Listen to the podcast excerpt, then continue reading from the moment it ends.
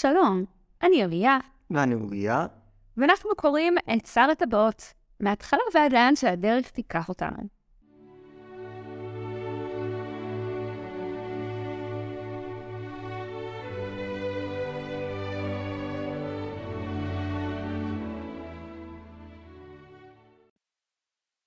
אז היום אנחנו קוראים בפרקים 11 ו-12, פגיון באפלה ומנוסה אל המעבורת. כן, עכשיו היו כמה בקשות מקוראים אה, לראשונה, כן לכלול איזה משפט או שניים אה, לסיכום בתחילת כל פרק, אה, שאני אשאר קו על מה קורה בפרקים, גם למי שלא הספיק לקרוא. אז אוריה, מה קורה בפגיון באפלה? אמ, בגדול מה שקורה פעם קודמת, עזבנו את פונדק הסוסון המחרקר, כשחבורה של ההוביטים הולכת לישון שם, היא פוגשת בחור משונה בשם הפסען, אמ, ואנחנו ממשיכים בדיוק משם, אה, כשבעצם אה, ידוע לנו שהפרשים השחורים אה, מגיעים, ומחליטים לצאת מוקדם, והם הולכים משם ל... הפסען מוביל אותם בכל מיני דרכים נסתרות, כמה ימים ארוכים של הליכה יש לנו שם, שעוברים מאוד מהר מבחינת עמודים, בכל מיני ספר, סבך ויערות, רק לא בדרך המלך. כשהסוף הסוף, שהוא קריטי לנו, כשמגיעים להר הרוחות, פסגת הרוחות, יש מקום אמיתי כזה, הר הרוח, באזור של הרי ירושלים. אמ, אז אני, הנה מבלבל פה. אמ, אז אני סימפולי- שזה לא קרה שם. זה לא קרה שם. אמ, ובאמת, אה, בסיום, הפרשים השחורים מגיעים, הם אה, דוקרים את אה, פרודו שלובש את הטבעת, רואה אותם באיזו צורה מפחידה אותי, אם זה... לדעתי בסרט גם מראים את זה יחסית בצורה ברורה, יחסית הם לא... הגוף שאין להם נראה כשהוא אה, שם את הטבעת, ובזה מסתיים הפרק, הוא נדקר, מאבד הכרה, פחות או יותר. כן, משהו כזה. פרודו הוא לגמרי damsel in distress. אה, על מה שזקוק ל- במצוקה? כן, הוא אלמה במצוקה שזקוק אה, לארגורן הגבר שיבוא. ויציל אותו כל פעם. אה, במנוסה על המעבורת, פרודו לכאורה מתאושש קצת מה, אה, מהפצע שהוא מקבל, אבל לא לגמרי. אה, והוא סוחב ונסחב עם החברים שלו עוד כמה שבועות בדרך לריבנדל, אה, כשניכר שממש תשים כוחותיו. בדרך הם פוגשים שאריות מסיפורים בהוביט, הם פוגשים את הטרולים ש, שבילבו פגש ושהפכו לאבן. אה, ובסוף יוצא אלף מריבנדל לפגוש אותם. בסרט, למי שמכיר, אז הפכו את האלף הזאת לדמות של ארוון, אהובתו של אראגורן. אה, בספר מדובר בגלורפינדל, דמות שונה לחלוטין ומעניינת. אה, והוא עוזר אה, להוביטים שלנו להתקדם, לברוח מהפרשים, ואז בסוף להתנגד אליהם, כי הם מחכים להם במעבר האחרון של נהר שעוברים לתוך שטחי ריבנדל ממנו. כדרים בועים כזה. כן. אז טוב, אז יש כאן המון על מה לדבר. אמ, בעיקר אני חושבת שהפרקים האלה אה, נכנסים לכל מיני נושאים שמוסברים הרבה יותר בהרחבה במקומות אחרים בלג'נדריום של טולקין. אז דבר אחד שאני חושבת שכדאי להסביר, כי הוא משליך על המון דברים. זה מה זה לג'נדרי?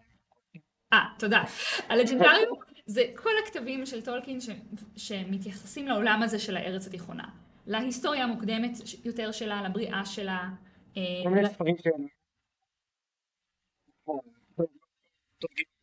בעצמו. כמעט כולם. יכול להיות שאחד או שניים מהם כן, לדעתי הסילמריליון כן, אבל כל ה... רגע, נבדוק את זה תוך כדי שלא יהיו פדיחות, אבל אה, כל השאר אה, זה כתבים שנערכו אחרי מותו, בעיקר על ידי הבן שלו, כריסטופר, וכן. טוב. אז הנושא הראשון שאפשר לדבר עליו, זה הסיפור של גוף ונפש. כי זה קצת קריטי גם כדי להבין בכלל מיהו גלורפינדל ומי הם הפרשים השחורים ומה בדיוק הכוחות שלהם. אז מה? שנייה, גוף ונפש? גוף ונפש, כן. אז בטולקין, אה, בעולם הזה של הארץ התיכונה, אה, יש משהו שבשפה האלפית בקוניה קוראים להם פאה ורוע. עכשיו, מדובר בנפש, הפאה, וגוף, רוע. אמ, ה- האלפים משווים את מערכת היחסים שביניהם לבין בית, זה הגוף, כן? לבין מי שגר באותו בית, הנפש. ולכן כשמישהו הורג אלף בארץ התיכונה, אז אה, הגוף שלו מת, והנפש שלו היא כאילו נהיית הומלס, היא נהיית חסרת בית, והיא מגיעה אה, למקום שהוא כאילו בית המתים של האלפים, אה, שמי ש, אה, שמנהל אותו זו דמות שנקראת מנדוס, והיא אחד מהסמי אלים האלה שקיימים ביקום הזה, ושאנחנו לא שומעים עליהם כלום באופן ישיר. בשר הטבעות, אבל הם לחלוטין נמצאים שם. וזה בעולם, זה מקום כן, קונקרטי.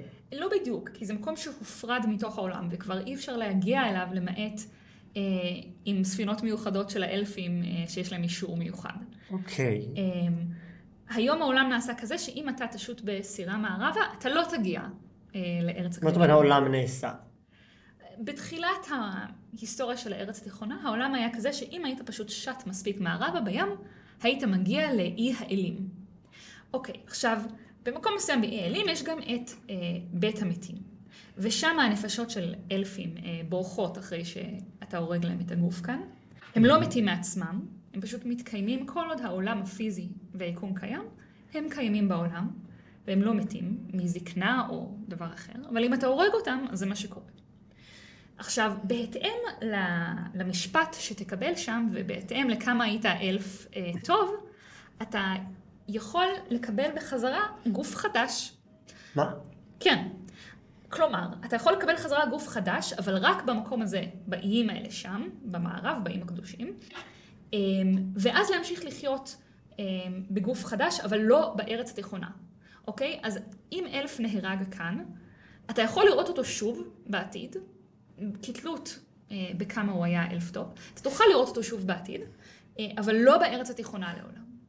לא okay? בארץ, זאת אומרת רק בארצות האלים. רק ב... כן, רק באלים. בעצם בגן העדן זוכים לגוף חדש. זה לא רעיון לגמרי כן. שונה לחלוטין. זאת אומרת, אבל... כן אה, תיאולוגיה נוצרית הייתה מקבלת איזשהו רעיון, למרות שהעולם הבא יכול להתקיים בעולם הזה, זה קצת, יש פה גבולות, זה לא מאוד ברור. כן. כן. כן, זה נשמע משהו קצת יותר פגאני באמת. מה שקורה עם בני אדם, זה מה שיותר מוכר לנו אולי מדתות אה, מונותאיסטיות. כי מה שקורה עם בני אדם זה שאף אחד לא יודע לאן נפשם הולכת אחרי מותם. אבל הנפש היא, אה, היא אלמותית, כלומר היא מחוץ לגבולות העולם החומרי, והיא ממשיכה להתקיים איזשהו קיום מטאפיזי לא ברור, גם אחרי שהעולם יחרב או לפני שהעולם יחרב. ואין לה אבל מקום. אבל אין לה מקום פיזי. כלומר, אם... את אומרת, שנייה, הנפש של האלפים היא פיזית. זאת אומרת, היא הולכת למקום. זאת שאלה ממש עם התיאולוגיה. אני ממש מסכימה איתך, זה, זה קושי, כי כאילו, הנפש היא לא דבר פיזי, כן? זה לא כזה, לא יודעת מה, זה לא איזו הילה מרחפת אה, שהיא משהו פיזי, אבל מצד שני, היא עדיין נשארת בגבולות העולם, היקום שלנו, באיזשהו אופן. אמ, זה מעניין, את יודעת, הרעיון הזה של גן עדן במקום המקור היה, הוא היה מקום פיזי, בתנ"ך אנחנו רואים את זה, כן. גם אנחנו מגורשים, אה, והם הולכים רחוק, ובסוף הם מגיעים למקום אחר, וזה על אותו עולם. והרעיון הזה שחוזרים לגן עדן בתוך העולם הזה, הוא, הוא גם כן, אה, זאת אומרת, הניתוק בין גן עדן והעולם זה דבר שקרה יחסית מאוחר בהיסטוריה. אמ, כן, גם בהיסטוריה כאן, של הארץ התיכונה. עכשיו, למה אני בכלל נכנסת לכל זה? כי צריך את הרקע הזה כדי להבין, קודם כל, במה אלפים שונים מבני אדם. אלפים הם לא סתם אה, בני אדם עם אוזניים קצת מחודדות כמו שמציגים אותם משום מה אה, בכל הסרטים והסדרות אה, שמופיעים בהם אלפים. אה, אלפים קשורים ליקום הזה ולעולם הזה, ואחרי שהם מתים, הם יכולים לפגוש אחד את השני בסוף, בגן עדן שלהם. הם, נפ... הם גזע נפרד מהותית, מטאפיזית, מבני אדם. כי בני אדם מתים, ואף אחד לא יודע לאן נפשם הולכת. וואו, זה... אבל זה לא להיות יחד עם האלפים, אוקיי? עכשיו, זה מסביר למה הסיפור של ברן ולות'יאן, שאראגורן אה, שר מיד לפני ההתקפה על אה, פסגת הרוחות, ככה אמרת שקוראים לזה? אמ, זה מסביר למה זה כזה סיפור מרעיש, שאלף ובן אדם אה, יאהבו אחד את השני ויתחתנו. אמ, כי הם ממש גזע אחר, שאחרי המוות הולך לקרות להם משהו שונה לחלוטין. במקרה של ברן ולות'יאן, לות'יאן ממש ויתרה על, ה, על מוות והגן עדן של האלפים, כדי למות כמו אחת האדם, ולהתאחד בתקווה במוות עם ברן בתור בת אדם. זה... טוב, יש פה כמה, דברים, אה, ש... כשאת אומרת את זה ככה, אני לא הכרתי את העניין הזה, וזה זה, זה נפיץ. את יודעת, כן. המחשבה שיש גן עדן לגזעים שונים, אני חושב על כמה דמויות מן העבר שהיו מאוד שמחות לפתרון כזה, זה היה פותר להם גם את העולם הבא, שניסו לפתור את העולם הזה, אבל... אמ, ואת יודעת, זה... יש בזה משהו קצת... אמ, כאילו, אין סגרגציה בעולם הזה, אבל בעולם הבא, כמובן יש שכל גם אחד קצת, ילד... יש גם קצת סגרגציה בעולם הזה. יאמר. כלומר, כל גזע, לא בתוך בני אדם בהכרח, כן? אבל בין בני אדם לגזעים אחרים.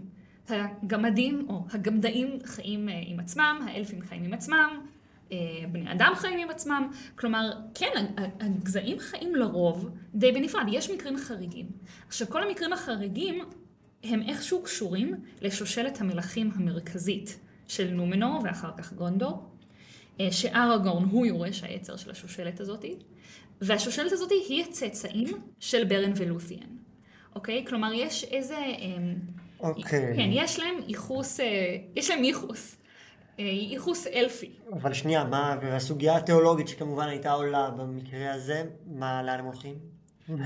אז, או, יפה. אז כל הצאצאים של ברן ולות'יאן הם כאלה. הבן שלהם, אמ, הצאצאים שלהם הם חצי אלפים. מה שזה אומר, אה, עד ש... אוקיי, אני אגיד ככה, הנכד, לא, הנין של ברן ולות'יאן, זה אלרון. זה אלף אה, שאולי אתם מכירים מההוביט, והוא חוזר כאן בשר הטבעות. הוא הוא אלף, הוא ממש חי... עכשיו, שנייה, הוא חצי אלף, וגם אחיו אלרוס היה חצי אלף. אמ, ההורים שלהם הם צאצאים של שתי השושלות היחידות בארץ התיכונה, שבהם היה אה, ערבוב בין הגזעים, שבהם היה אינטרמרג' בין גזעי. אמ, ולחצי אלפים האלה ניתנה הבחירה, אוקיי, אתם צריכים להחליט האם אתם רוצים להיות בני אדם, בני תמותה, או שאתם רוצים להיות אלפים. עכשיו, אלרונד בחר להיות אלף, ואחיו, אלרוס, בחר להיות אדם, וכל מלכי נומנור הם הצאצאים של אלרוס. כלומר, אר- ארגון הוא האחיין מרחוק של אלרונד, אבל מאוד מרחוק. אחרי זה אלפיים שנה, יותר, שלושת אלפים שנה. זה, זה גם עניין מעניין, האפשרות לבחור ב- מהו הגזע שלך. נכון. ב- זאת אומרת, טוב, זה מובן קצת, הם בוחרים לעצמם, הם בוחרים לצאצאים שלהם. לעצמם ובהתאם צאצאיהם. אוקיי. אמ, עכשיו, גם לילדים של אלרונד ניתנה בחירה. אם אה, להישאר אלפים או בני אדם, ונראה לי שעל הילדים של אלרונד כבר נדבר בפרק הבא, אה, ששם נפגוש לראשונה את ארואן.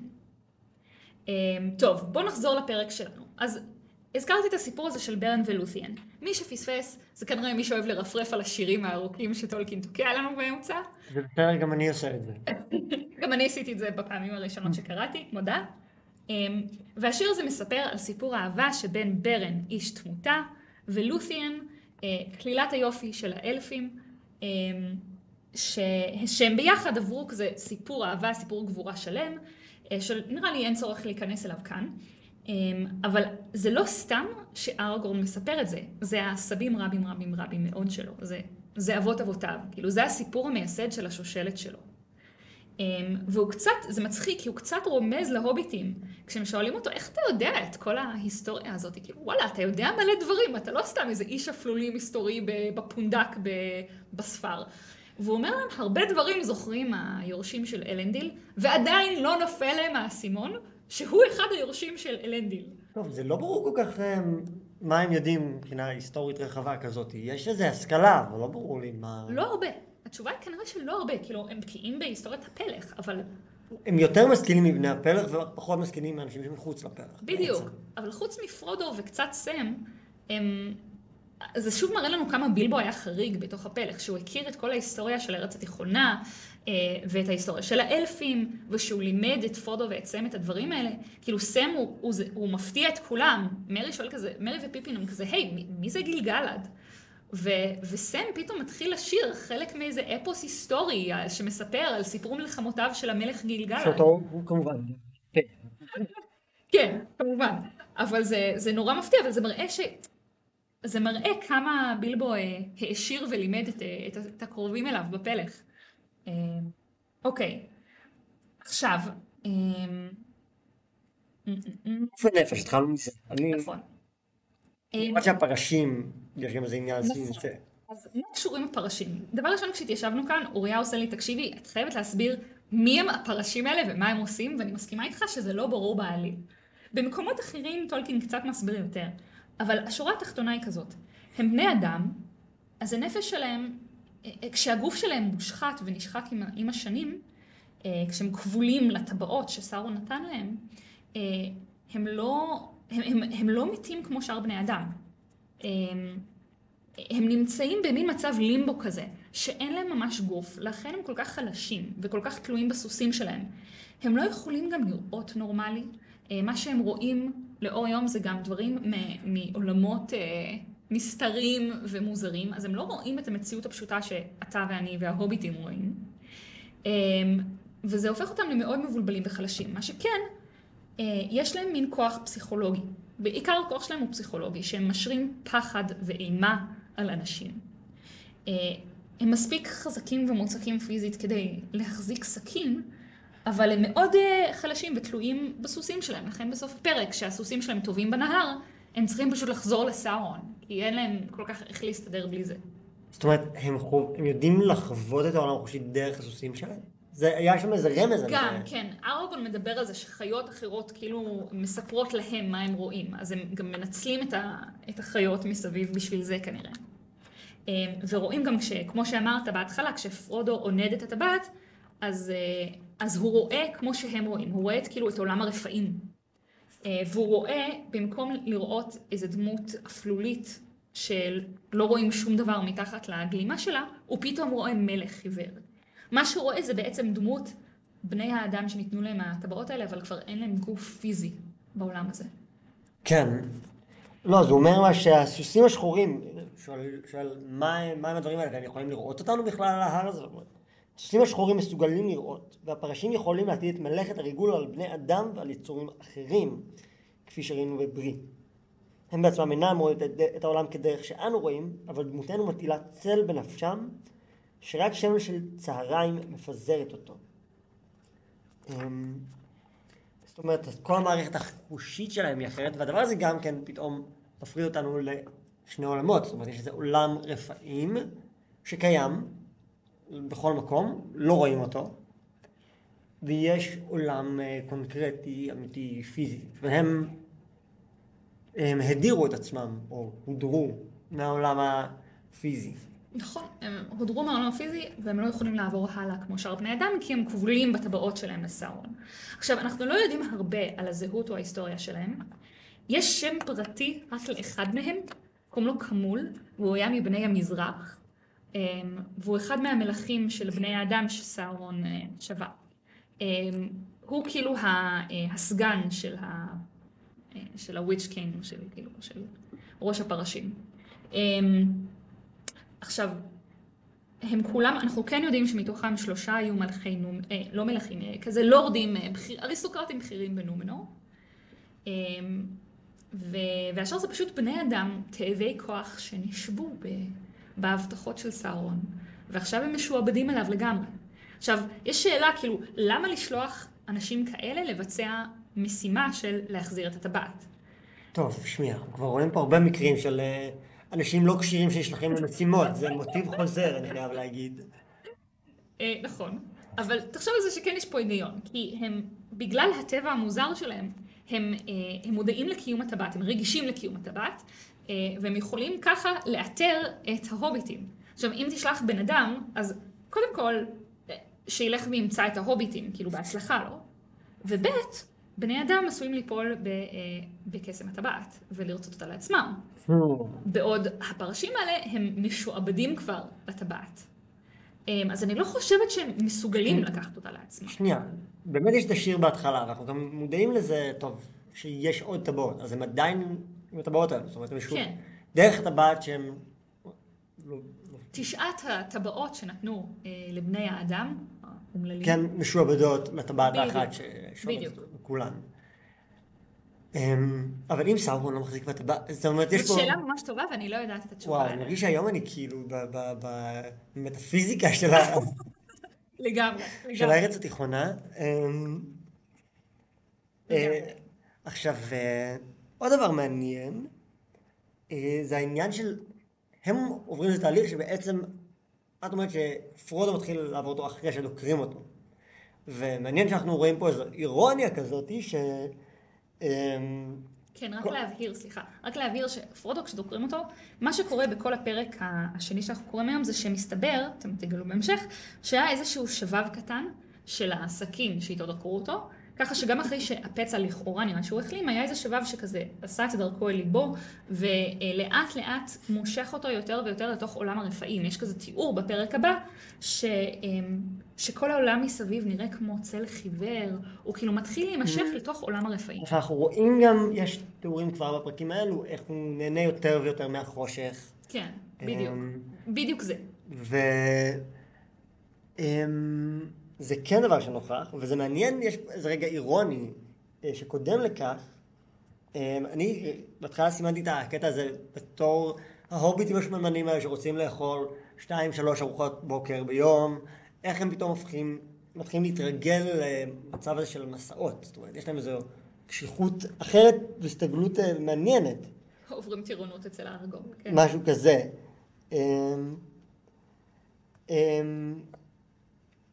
פיפין הכריז כי פרודו נראה אותה כהוביט כפול ומכופל בתוך כל ההתרגלות הזאת. אמ, וא' לא ברור מה זה אומר, כי הוא, הוא מסביר לו שהוא אה, אה, מוזר מאוד, אמר פרודו והידק את חגורתו, בשים לב לעובדה שנשאר הרבה פחות ממני בעצם. אני מקווה שתהליך ההרזייה לא יימשך לעד, פן אהיה לצלם רפאים. זה ממש איזה רמז מקדים כזה. אבל אז הדבר המפתיע שקורה זה שהפסען אה, אומר מיד, אל תדבר על דברים כאלה. אמ, ברצינות מפתיעה. כן. אמ, וזה יפה, זה נראה לי מביא אותנו לנושא הבא שלנו, וזה שיש כאן המון רגעים אמ, ש... שמעבירים את התמה הזאת שלפיה למילים יש כוח. אז יש את הקטע שהקראת עכשיו, שבו הפסען אה, עוצר את פרודו אה, מלדבר ככה. יש עוד קטע בהמשך, שמתחילים לשאול ולדבר על מורדור ועל גילגלד, וארגון עוצר אותם ואומר בעצם, אה, לא, לא, לא, שירים כאלו לא מתאימים עכשיו, לא מתאים. לא מתאים, לא מתאים. ואז גם, מה הוא עושה? הוא שר שיר על, על ברן ולות'יאן, ורק כשהוא מסיים, ובזמן שהוא מספר זה עושה להוביטים מין תחושה חמימה ונעימה בבטן, ואז רק כשהוא מסיים לדבר, רק אז באים הפרשים ותוקפים אותם. עכשיו גם בזמן שהוא תוקף אותם, אז נכון, אה, פרודו צועק את השם אלברט, וגם בהמשך על, על גדות הנהר, שם שוב, הוא אומר בשם אלברט ולות'יאן הבא. כלומר, העניין הזה של שמות ו- ומילים והכוח שיש להם זה עניין חוזר כאן בפרקים. טוב, זה עוד פעם מחזיר אותנו לתוך העולם הנוצרי הקתולי הזה, לש- לשמות של קדושים עם שם. והדבר הזה, אם הייתי צריך לדמיין איפה נמצאת הדת, ששימו לב שאנחנו יודעים שטולקין הוא קתולי מאמין, וכל הדבר הזה הוא לא על איזה אלגוריה דתית, אבל יש פה, יש פה מימדים דתיים. אם הייתי צריך לדמיין מהי הדת פה, אז אותן אגדות שיש להן קשר לאלפים ולעבר הן ה... הן הדת, לגמרי. ויש פה קדושים. נכון? ולקדושים האלו, כמו ש... אמ, את יודעת, יש לנו תמיד את הסרטים האלה של גירוש שדים, הוצאת דיבוק, אנחנו מכירים את זה לדעתי. מסרטי אימה. סרטי כן. אימה, אה, כן. בשם האב, הבן ורוח הקודש, בשמו של הצלוב. אה, כל הדברים האלו, שהשמות האלו יצורים אה, זדוניים, אפלים, שדיים, לא אוהבים אותם. אם חושבים על זה שנייה, על, על ערפדים שפוחדים מצלבים, שום, שזה אולי פחות קשור, אבל אז זה זה, ויש פה איזה עניין של שגם בעולם הנוצרי, לפחות, אה, גם בימי הביניים אולי זה היה יותר נפוץ, אבל ששמות של קדושים יש בהם יכולת מגנה מסוימת. אם יש לך, השם הפרטי שלך זהה לשם של קדוש, זה סגולה מצוינת להגנה, אה, יש פה איזו אחריות ישירה, וכאן גם רואים ממש את העניין של... וארגורן אומר, זה שדקרת את הצד הזה, זה לא עזר כמו זה שאמרת את השם הזה, שהם פוחדים ממנו מאוד. וזה גם מחזיר אותנו לזה שהפרשים הם סוג של שדים, אין להם גוף, נכון. אבל מצד שני, אין להם, הם לא נדבקים על גוף של, גופים של אחרים. מה שאנחנו כן מכירים משדים שעושים בדיבוק, יש לנו באמת בברית החדשה כמה תיאורים של אותו מקרה ששדים מוצאים מגופים של אנשים, די ישוע, ואז הם מכניסים אותם לגופים של חזירים, או יש נס אחד מוכר.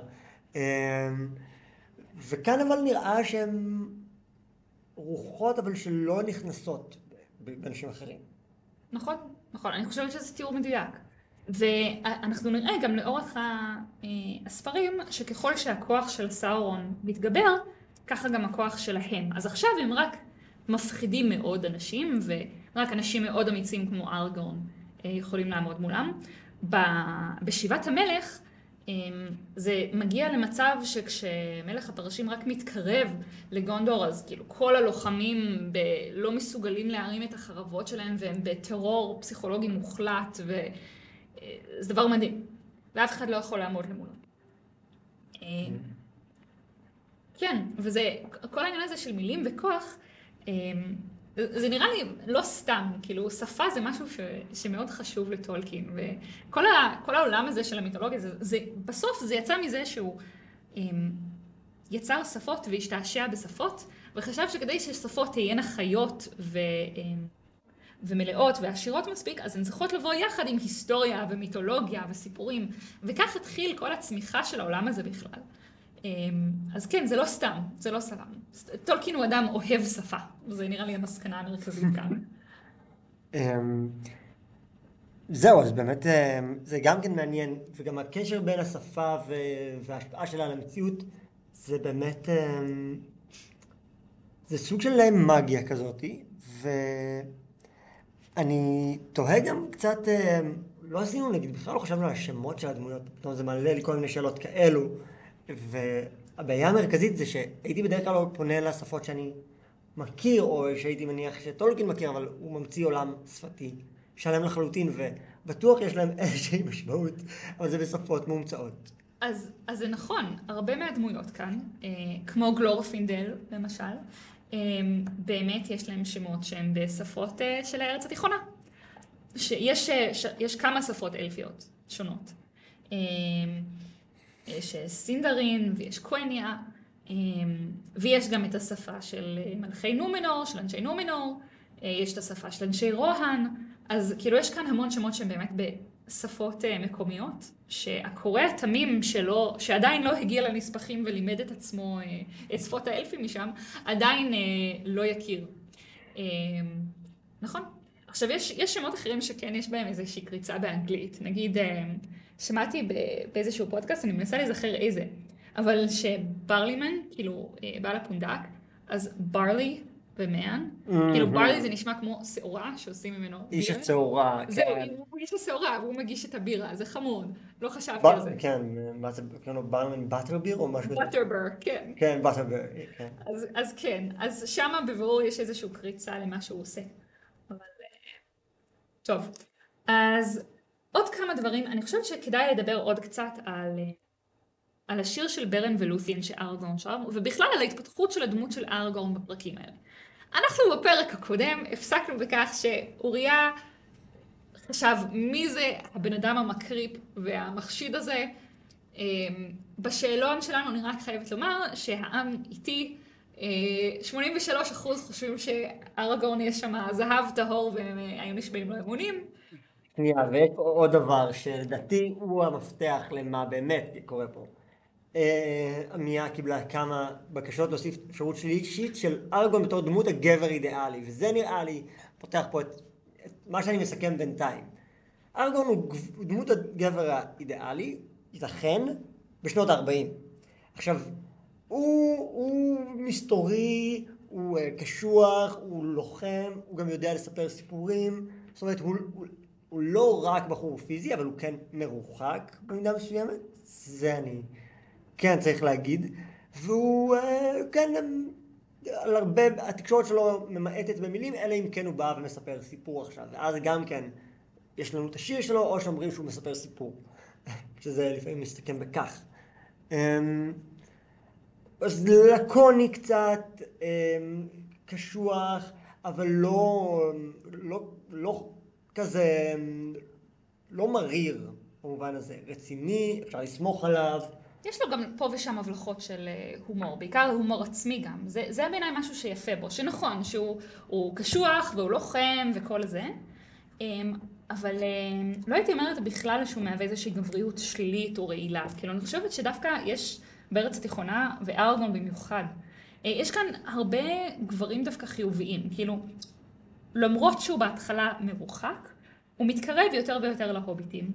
אמ, והוא גם נפתח להם רגשית, הוא גם פגיע רגשית מולם בהמשך. אנחנו ב- ב- בסוף ה... ב- בעוד הרבה פרקים אנחנו גם נראה אותו בוכה, נראה אותו נושק לחברו, כאילו, נראה, נראה פתיחות רגשית כזאת שהיא דווקא הרבה מעבר למה שהגבר הממוצע בשנות החמישים כנראה ירגיש איתו בנוח.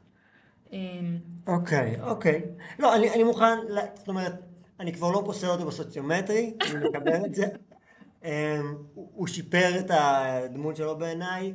הם בסך הכל ייתכן והוא דמות הגבר האידיאלי ואני לא בטוח שאני אה, תומך בתחום הזה, אבל בסדר, אני מקבל את זה. אז נחכה ונראה. אני חושבת שמה שיפה בפרקים האלה זה שלאט לאט הדמות נפתחת. כלומר, בהתחלה ראינו רק דמות מסתורית עם אה, גלימה מלוכלכת מהמון אה, זמן הליכה בטבע, ועכשיו לאט לאט אמורים ליפול לנו כל מיני אה, אסימונים לגבי ארגורן. אה, לאור כל השירים והאפוסים וההיסטוריה שהוא מכיר.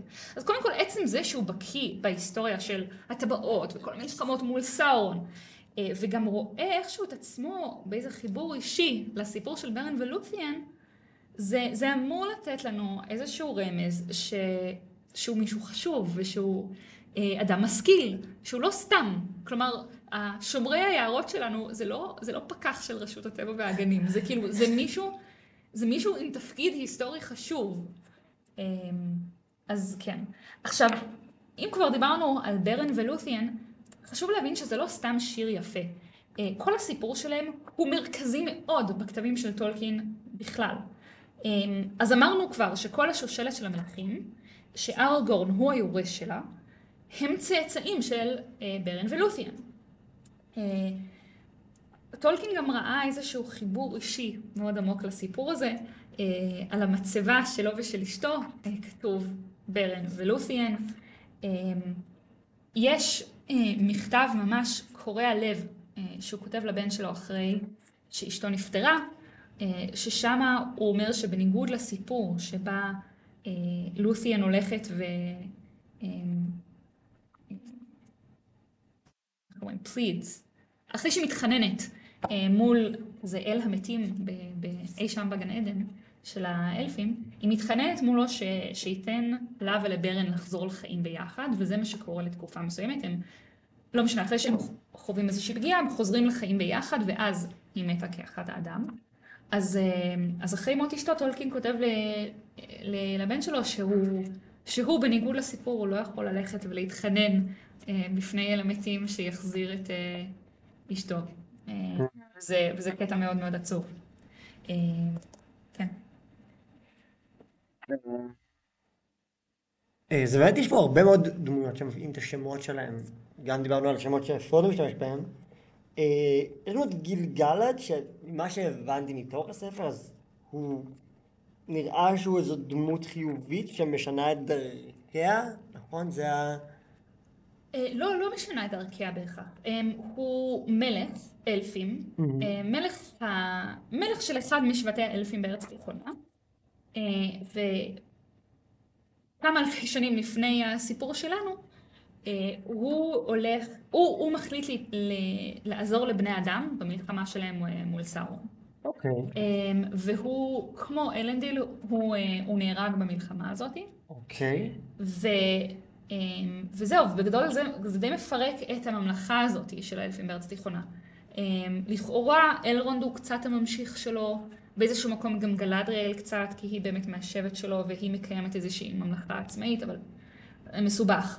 אמ, אבל הוא, הוא עושה הקרבה של הממלכה שלו כמו כל האלפים בסיפור הזה. בסוף הם אה, עוזרים למלחמות מול סארון, למרות שזה כל פעם רק מגרש אותם החוצה בסוף מהארץ תיכונה. נראה לי mm. נבין עוד יותר למה ואיך בהמשך.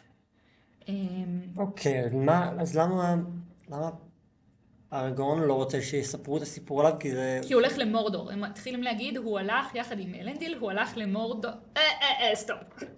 הם, בקיצור, לשמות יש כוח והם לא רצו להזכיר את השם של אה, מורדור, סאורון. אוקיי, אוקיי, זה מבין. כן. אגב, אפרופו גיל-גלאד, זה, זה רגע יפה כזה ששוב נותן לנו תחושת אה, סיפור בתוך סיפור. יש כאן המון רגעים כאלה.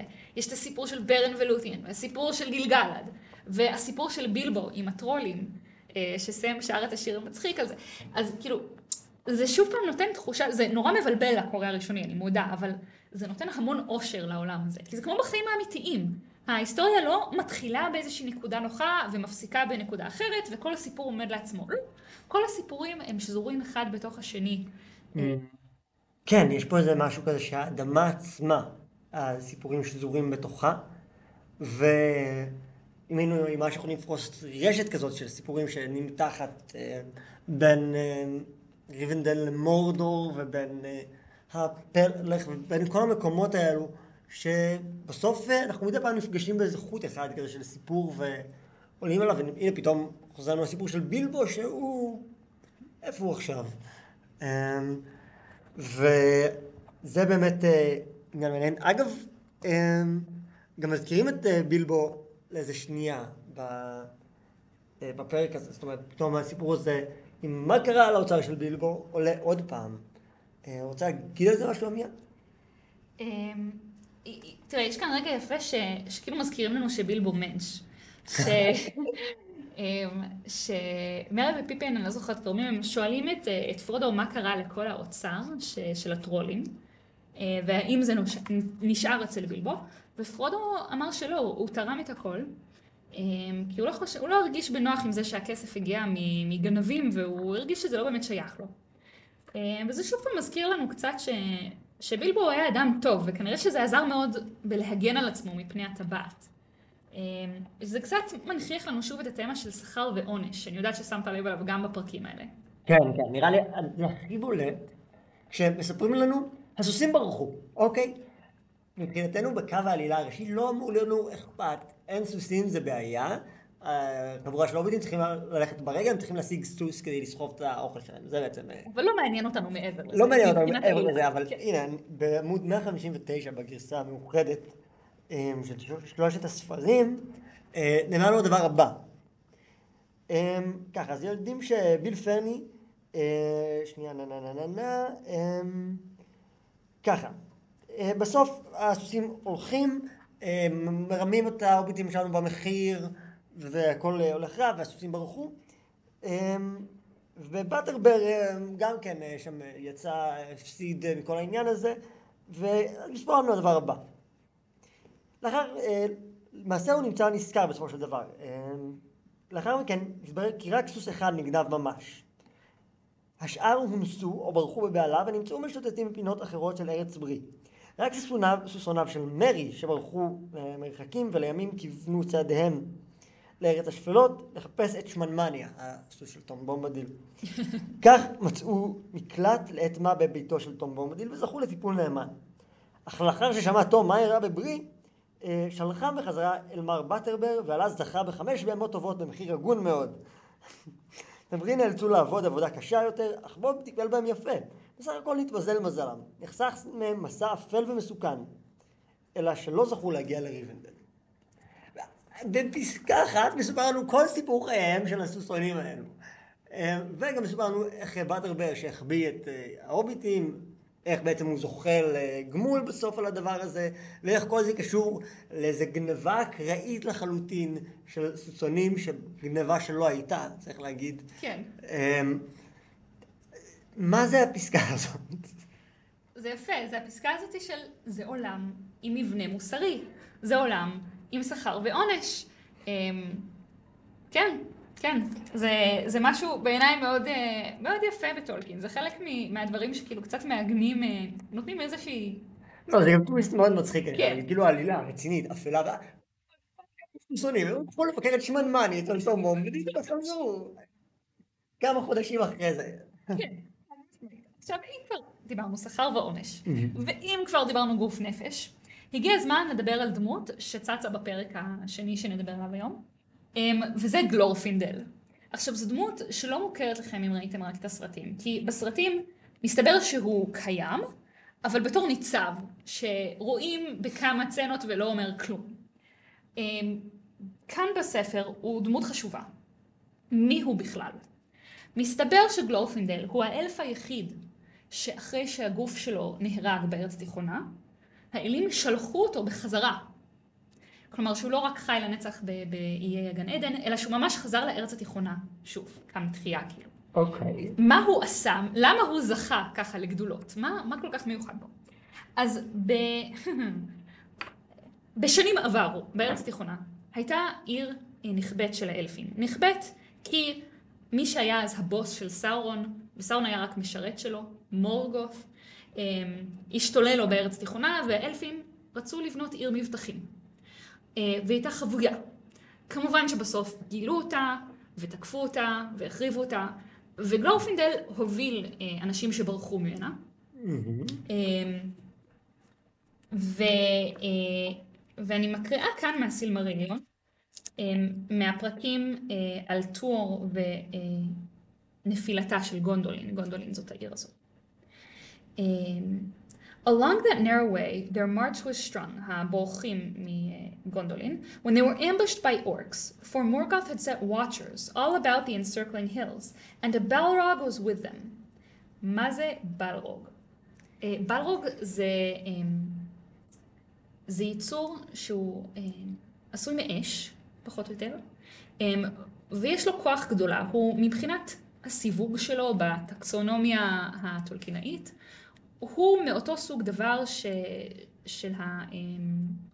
של הקוסמים, כאילו גנדלף וסאורמן, וסאורון עצמו. סאורון עצמו הוא כאילו באותו לבל איתם, אבל הכי חזק מהם. והבלרוגים הם לא לובשים צורה של אדם, כמו סאורמן וגנדלף, אלא פשוט מתבטאים בעולם בתור כזה שדי אש כאלה. אוקיי, okay, והם כן. רעים, הם בצד של הרעים. אנחנו נראה, טוב, ספוילר, ספוילר, אנחנו נראה בלרוג בהמשך הספר, וזה לא יהיה טוב. עכשיו, then dreadful was their plight. And hardly would they have been saved by the valor of yellow-haired Glorfindel, chief of the house of the Golden Flower of Gondolin, had not Thorondor come timely to their aid. Many are the songs that have been sung of the duel of Glorfindel and the Balrog upon a pinnacle of rock in that high place, and both fell to ruin in the abyss. אוקיי. אז בגדול, גלורפינדל נשאר, ובתור אלף הצליח להביס את uh, שד האש הגדול הזה, uh, והאלים כל כך שמחו מזה ששלחו אותו חזרה לארץ התיכונה, uh, כי אמרו, וואו, הוא דמות ממש חזקה. מה, אבל... למה? אבל... סתם כי הוא גיבור. אני, לא- אין לו איזשהו כוח פורמלי מיוחד. זה לא עונש, שנייה, תסלחי לי שנייה, אגב, שכר ועונש. כאילו, אה, הנה, אתה הרגת שד, כל הכבוד לך, אתה תעזוב את ארץ השמחה האינסופית הזאת, ובוא תחזור לעשות את זה עוד פעם. כאילו, לארץ שבה האופל משתלט ומתגבר, ובה דברים רשעים, בוא, בוא תחזור לכאן. אה, זה העונש של אנשים אה, קומפטנטים, שנותנים להם עוד משימות לעשות. עכשיו, בהמשך היסטוריה הארץ התיכונה, הוא גם אה, מבריח את מלך הפרשים במלחמות קדומות שהיו לו ממלכי גונדור. אה, המלך הפרשים ממש בורח כשגלורפינדל אה, יוצא לשדה הקרב, אוקיי? גלורפינדל מפחיד אותם, בסדר? ב- ב- אני מקריאה עכשיו אה, מסוף הפרק השני. כשפרודו, ברגע גבורה מאוד יפה אה, שלו, שנחטף מהסרט, ממש מנסה עד הסוף אה, להתנגד גם לטבעת ולכוח שלה עליו, וגם לפרשים, והוא מסרב פשוט לתת להם את הטבעת כמובן, והוא אומר, בשם אלברד ולותיאן הנבא, אמר פרודו במאמץ אחרון והניף את חרבו, היו לא תהיה לכם הטבעת, וגם אני לא אהיה לכם. המנהיג, שכבר הגיע לאמצע מעבורת, הזדקף בתנועת איום ונשא ידו. פרודו נאלם דום. לשונו דבקה לחיכו, ליבו הלם בחוזקה. חרבו נשברה ונשרה מידו הרועדת. סוס האלפים צנף והתרומם על רגליו האחוריות. עוד מעט קט וראשון הסוסים השחורים יציג את פרסתו על החוף. עכשיו, ברגע ההוא המים קמים ומחביאים את uh, רוב הפרשים, מה? והדבר האחרון שפרודו uh, רואה, לפני שהוא מאבד שוב הכרה, um, זה שהוא רואה בשארית חושיו המתערפלים, שמע פרודו קולות זעקה, וראה, או חשב שראה, מעבר לפרשים המהססים על הגדה, דמות זוהרת, אותה אור לבן. ומאחוריה התרוצצו דמויות קטנטנות ומטושטשות שהניפו לשוניות של אש. אז בעצם כשהוא רואה את הדמות הזאת, אותה אור לבן, הוא רואה את גלורפינדל כאילו מתגלה ברוב הדורו, וחושף את כאילו את ה, את ה... פשוט את הכוח האדיר שיש לו. עכשיו, מה זה הכוח הזה? לא ברור. כמו שאמרנו מקודם, זאת מערכת פנטזיה שלא מוסברים הכללים שלה, כן, לא מערכות מוסברים, אה, פנטזיה, קסם רכות. בדיוק, לא מוסבר למה האלפים אה, יש להם, אה, למה הם יכולים לזהור ולהטות אור לבן ולהפחיד את פרשי סאורון, ולא מוסבר למה יש להם כוח מרפא שהם, אה, שאחרי זה הם יודעים אה, לרפא את פרודו. אבל אה, ככה זה, לאלפים יש כוח. במיוחד לאלף גדול ומיוחד וייחודי כמו גלורפינדל. מיד, סיימנו את הספר הראשון, או את החלק הראשון. שנייה, שנייה, שנייה, אני ננזפתי על זה כבר פעמיים. הספר, שלושת הספרים, ספר אחד הם. נכון. אבל יש שישה חלקים. נכון מאוד. אה, אז אנחנו עומדים עכשיו בסוף החלק הראשון. אה, החלק הבא אה, הוא כבר בריבנדל, והוא פותח אה, פרק חדש במסע של הטבעת. אה, ואנחנו ניפגש או בשבוע הבא או בעוד כמה שבועות. אה, יש בשבוע הבא, אה, ונקרא את הפרקים הראשונים של החלק השני, שהם פגישות רבות ומועצת אלרונד.